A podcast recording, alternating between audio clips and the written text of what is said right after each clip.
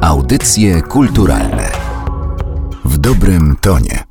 Przed mikrofonem Magdalena Miszewska zapraszam na kolejny odcinek audycji kulturalnych. Już niedługo, bo na początku września zaczną się obchody 80. rocznicy wybuchu II wojny światowej. Będzie sporo okazji, żeby porozmawiać e, o tym dlaczego, o tym jakie były konsekwencje, o wszystkich możliwych scenariuszach, które można było zrealizować, a jednak nie zostały zrealizowane. Ale ja dzisiaj z moim gościem chciałabym e, porozmawiać o tym, co działo się wcześniej, czyli o bardzo gorącym lecie roku 1939, a jest e, ze mną pani Anna Lisiecka z Polskiego Polskiego Radia, autorka książki Wakacje 1939. Dzień dobry. Dzień dobry pani. No lato rzeczywiście było gorące i ludzie topili się jak asfalt.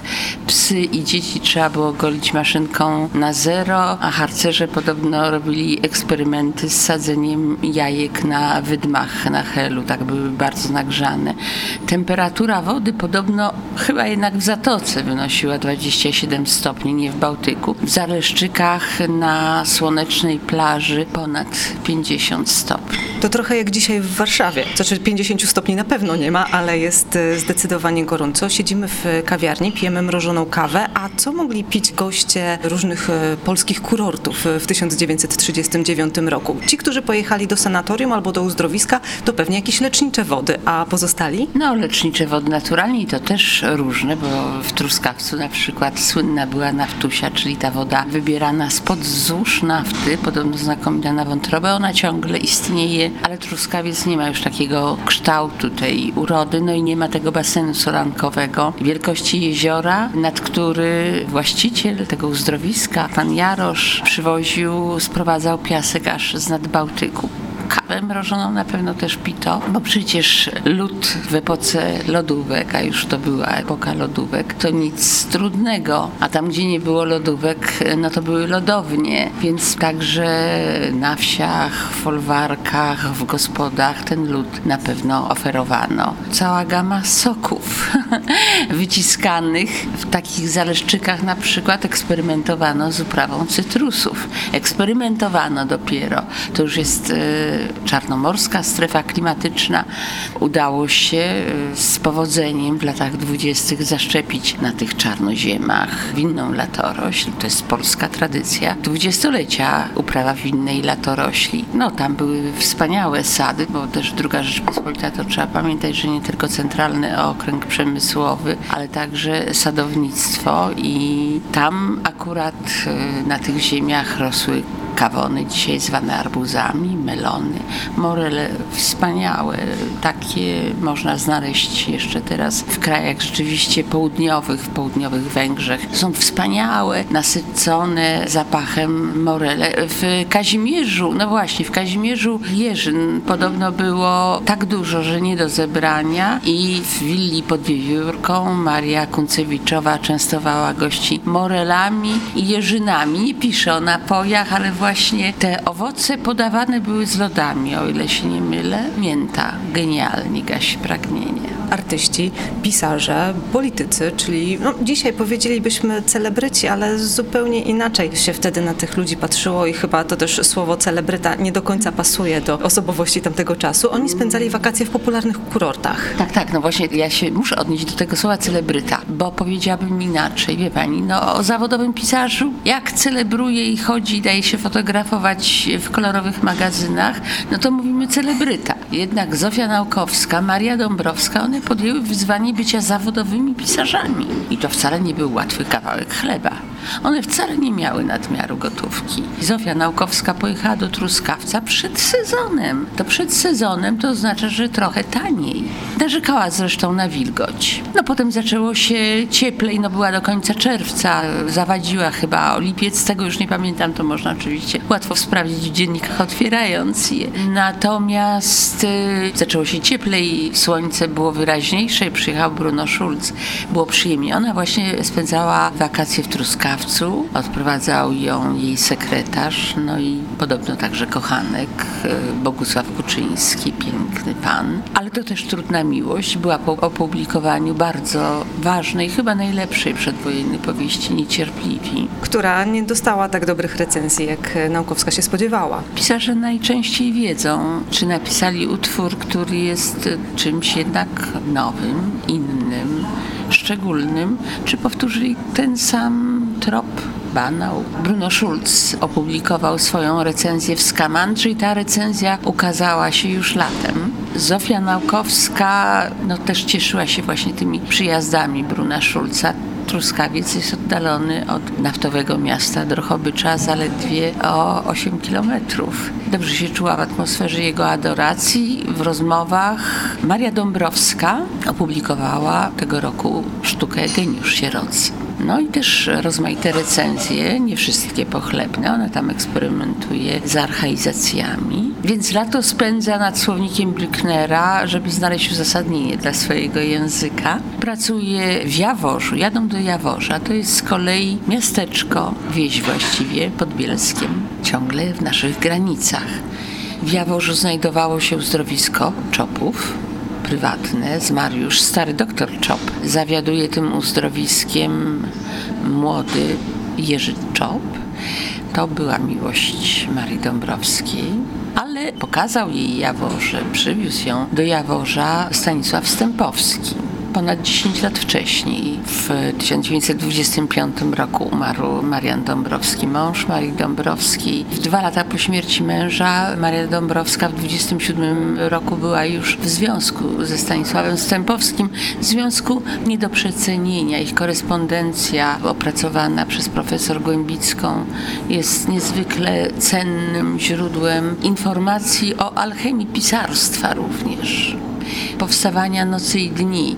Przypuszczam, że w roku, jeżeli nie w tym, nie w 2019, to w 2020 pierwszy tom korespondencji powinien się ukazać. O tym Jaworzu pisze Maria Dąbrowska, notuje, kiedy po raz pierwszy pojawiła się w Jaworzu, a przyjechała już, Stanisław tam był, ona musiała dojechać później. I z Bielska szła piechotą, napisała pejzaż jak z piosenki Schuberta, no chyba Pstrąga miała na myśli, no bo tutaj ewangelicka kultura i także Beskid Zachodni, więc kultura ogródków i wijące się rzeczki i górki. No są tam też inni politycy, dyplomaci, jednak w tych dziennikach nie ma rozmów, zanotowanych rozmów o polityce.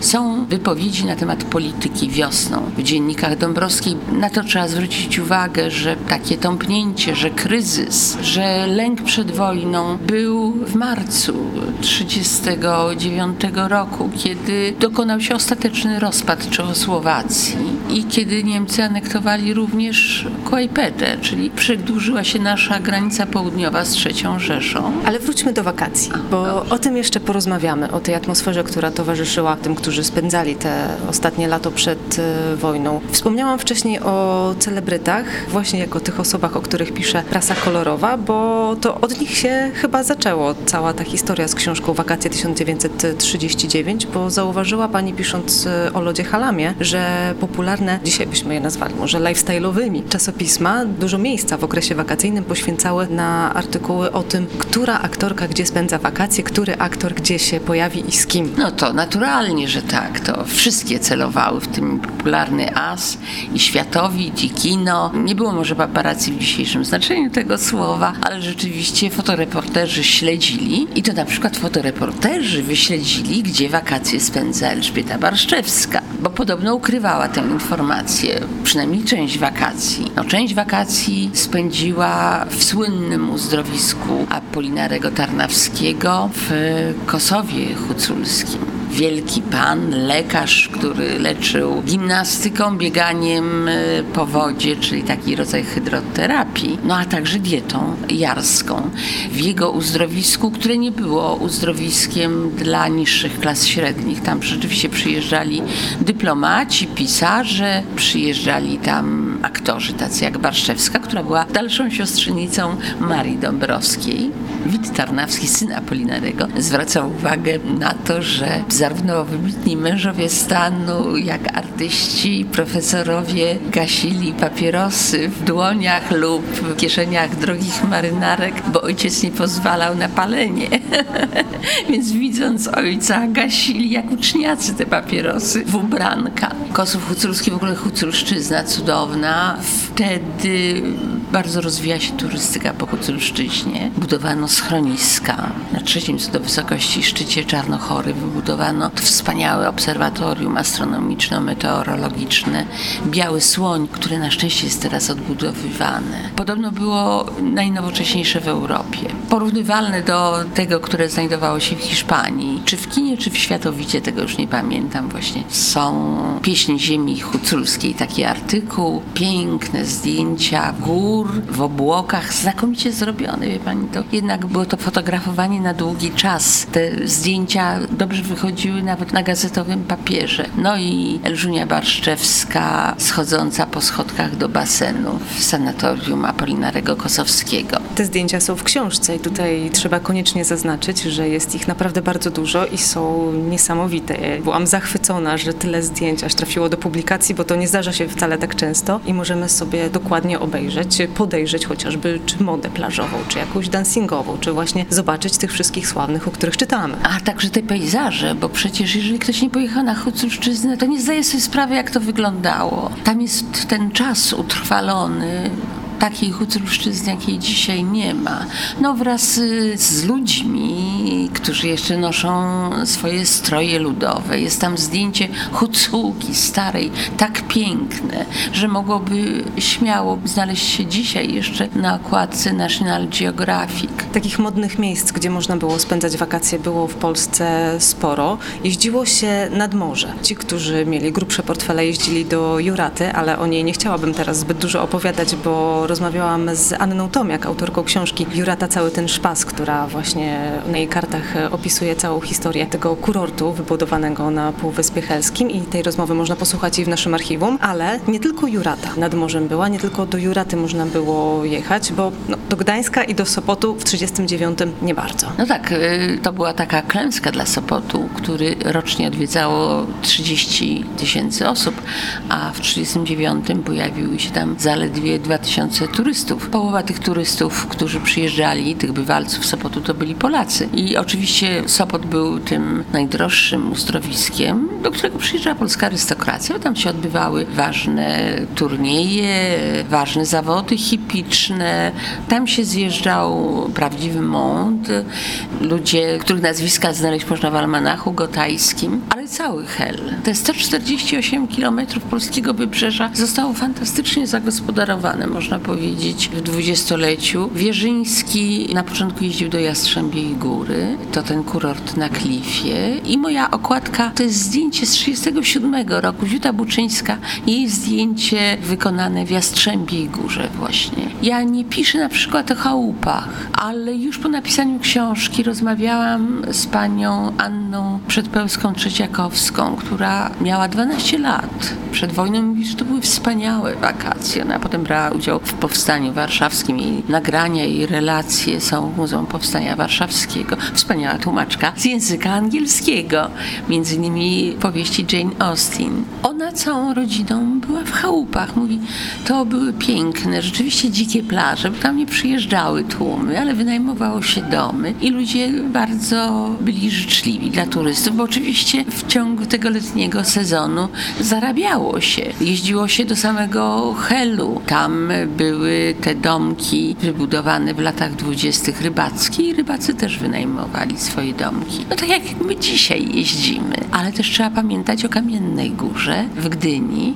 To był kurort, podobnie jak Jurata, budowany zgodnie z takimi nowoczesnymi kanonami, że najpierw kładzie się infrastrukturę, czyli kanalizacja, elektryczność, a dopiero potem buduje się domy. I na przykład Karol Iżykowski jeździł do Kamiennej Góry po sezonie, a poprzedniego roku w 1938 była tam na wakacjach Maria Danilewiczowa i Wacław Berend. Morze to jeden popularny i teraz kierunek wakacyjny, ale jeszcze góry, Zakopane. Tam artystów nie brakowało. No tak, tam nigdy nie brakowało i to zawsze był ten smaczny kierunek i tam w Zakopanem oczywiście grały, podobnie zresztą jak na Wybrzeżu, najlepsze orkiestry jazzowe, ale wie pani, te orkiestry jazzowe, te bendy, no druga połowa lat 30., końcówka lat 30., to rzeczywiście są narodziny swingu. To jest tak, że i w Truskawcu w latach latach 30. koncertuje orkiestra petersburskiego Golda, a potem w 69 ona koncertuje w Biuracie, a z kolei u Trzaski i Karpowicza grają inne znakomite bendy. No, trzeba pamiętać, e, że w 39 roku zimą odbyły się międzynarodowe zawody w narciarstwie klasycznym i na tę okazję wybudowany został hotel na Kalatówkach z inicjatywy ministra Aleksandra Bobkowskiego, wiceministra w Ministerstwie Komunikacji. O ministrze Bobkowskim mówiło się, że wiesza kolejki linowe na wszystkich możliwych szczytach. No może nie na wszystkich możliwych, ale to też dzięki niemu pojawiła się kolejka linowa na Kasprowy Wierch, która to inwestycja zwróciła się już w 1939 roku na Gubałówkę w Krynicy Górskiej, to też góry i wspaniały kurort. W 1939 Aleksander Bobkowski chyba 15 sierpnia organizuje rajd motocyklowy, tatrzański rajd motocyklowy. On się co roku odbywał w połowie sierpnia. No niemniej mną e, to wstrząsa, kiedy czytam, że próby szybkościowe odbywały się na kalatówkach, a motocykliści wjeżdżali na Kasprowy. No nie chciałabym tego widzieć. I natura się zemściła. 15 sierpnia nastąpiła największa, chyba przed wojną, jedna z największych w historii, tragedia na Świnicy ginie sześć osób, bardzo wiele rannych. No to też tak było. No jest oczywiście już wtedy schronisko w Morskim Oku, no nie aż tak oblegane jak teraz, że bukujemy sobie miejsca elektroniczne na rok czy przynajmniej pół przed wyprawą nad Morskie Oko. Wtedy chyba nikt tych miejsc też nie traktował hotelowo, tylko właśnie docelowo i rzeczywiście ci, których zastała burza, mogli przespać się na podłodze. Tak na pewno było w hali gąsienicowej, tak było też w Morskim Oku. No i oczywiście, jeśli mówimy o górach, to jest Krynica, która coraz bardziej zaczyna być uzdrowiskiem nie tylko dla plutokracji, ale także dla arystokracji. No ale oczywiście przyjeżdżają tam różne osoby, są różne oferty. W 1939 roku, latem w lipcu oddany zostaje nowy hotel zdrojowy, dzisiaj zwany Nowym Domem Zdrojowym. To wspaniała budowla, która istnieje do dzisiaj. Wielki hol granitowy z tymi elementami, które z morzem mają się kojarzyć, czyli okrągłe lustra, okrągłe wizjerki w drzwiach, niklowane poręcze przypominające relingi. Wiadomości literackie z lipca 1939 roku w swoim numerze morskim podają przemówienie dyrektora nowotarskiego, dyrektora sanatorium, że otworzyliśmy ten nowy hotel. W tych wiadomościach literackich pełno jest ogłoszeń płatnych wysokiej klasy. No i oczywiście reklamowane są rejsy morskie, Batorym do Stanów Zjednoczonych, Piłsudskim do fiordów. Do fiordów popłynie z matką Monika Żeromska tego roku, no ale potem będą bawić w Juraci. Wcześniej jeździły do Jastarni. Do Ameryki Południowej Gombrowicz, skoro już jesteśmy przy tych rejsach statkami. Tak, ze Straszewiczem, który jest równie popularnym wtedy pisarzem, na inauguracyjny rejs Chrobrego. To trzeba przypomnieć, że w tym dwudziestoleciu rzeczywiście zbudowano siedem transatlantyków. Kiedy zbudowano te dwa ostatnie, wśród nich Chrobry, oczywiście dwa poszły na złom, ale rozwijają się linie lotnicze LOT, również lotnictwo prywatne. No i kolejnictwo. Jeździ bardzo droga, pociąg dla bogatych, Lux Torpeda, to jest motorowy, jednowagonowy pociąg i on może na niezbyt dobrych torach pokonywać naprawdę świetne prędkości. Do 100 km na godzinę chyba. No, dość, że trasę Kraków-Zakopane pokonuje w czasie 2 godziny 18 minut. Brawo. Trasę Warszawa-Hel w niepełne 7 godzin.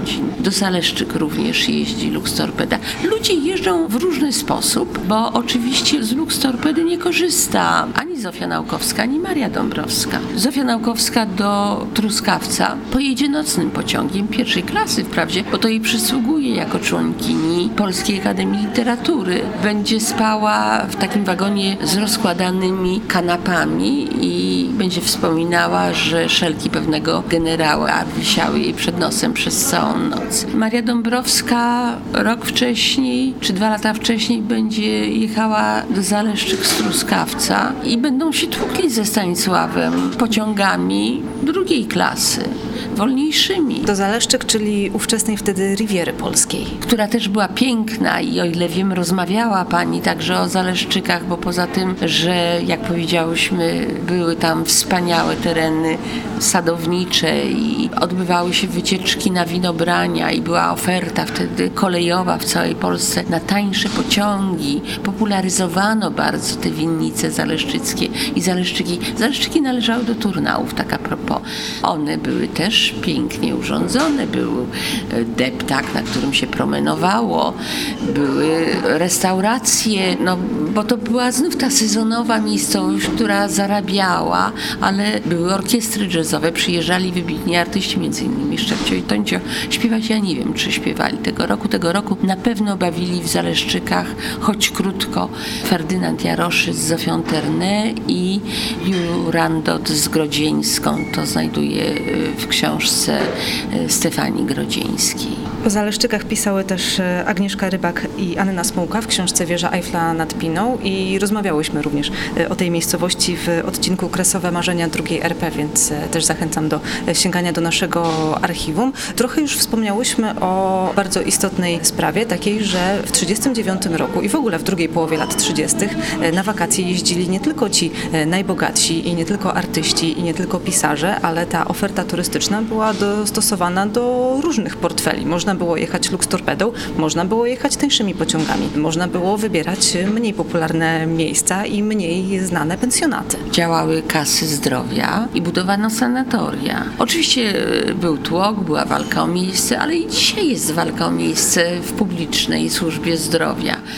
I nie chcę tego dwudziestolecia porównywać do dzisiaj, bo to jednak była Polska, która wyłoniła się z niebytu po ponad 120 latach. Ale w ramach tego rynku kapitalistycznego rynku prywatnego pojawiły się koncepcje w czasów zryczałtowanych, czyli powstały biura podróży, które poszukiwały miejsc, sprawdzały jakie są warunki w pokojach gościnnych, w małych pensjonatach, w dworach. Nie było wtedy internetu, ale klienci wyrażali swoje opinie, czyli jakbyśmy dzisiaj powiedzieli, lajkowali lub hejtowali, co powodowało, że właściciele pokoi gościnnych i sanatoriów musieli się starać.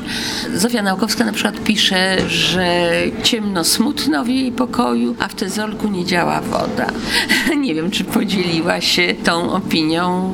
Prawdopodobnie też tej oferty nie brała z oferty biura podróży. Akurat dom Maria poleciła jej Maria Dąbrowska, a wcześniej bywali tam inni pisarze, i Berend i Lenartowicz. No ale to jest właśnie bardzo ważne, że różni ludzie mogą wybrać ofertę dla siebie, bo trzeba powiedzieć, że dwudziestolecie to jest rozwój klasy urzędniczej. Oczywiście jest rozwarstwienie płacowe, bo o ile pułkownik wysokiego rzędu, powiedzmy, zarabia wraz, myślę, ze wszystkimi dodatkami te 2000 zł, no to urzędniczka banku, córka Irzykowskiego idzie do pracy w banku, skończyła studia w 1939 roku i dostaje pensję 250 zł.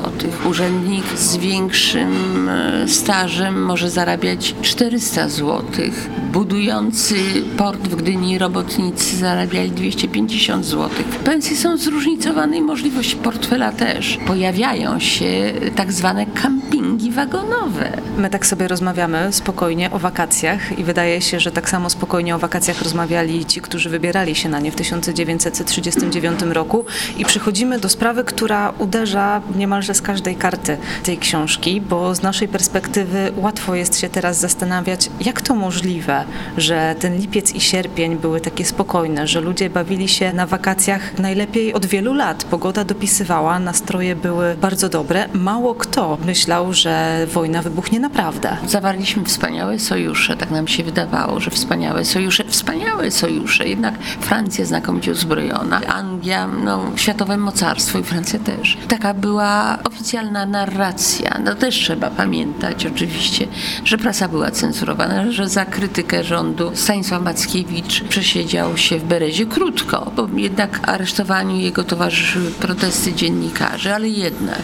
że ABC ukazywało się dziennik narodowo-demokratyczny z białymi kartkami, więc krytyka kiepsko się przyciskała, silni, zwarci i gotowi. I to jest ważne, to, to, że dyplomaci, że ludzie, którzy byli zbliżeni do tego najbliższego źródła, czyli do tych czterech najważniejszych głów w państwie, Mościcki, Sławoj Składkowski, Śmigły Ryc i Józef Beck, również wierzyli w ten stan rzeczy, że mamy świetnych sojuszników, że wojna, jeśli będzie o Gdańsk, to krótko trwała, bo my w obronie Gdańska, gdyby nastąpił zamach stanu w Gdańsku, gotowi jesteśmy walczyć, no to taką decyzję podjęły te cztery persony najważniejsze w kraju jeszcze w 20 dniach marca. W bardzo optymistycznym świetle był stan armii, propaganda polskiej armii przedstawiana na łamach gazet codziennych i tygodników.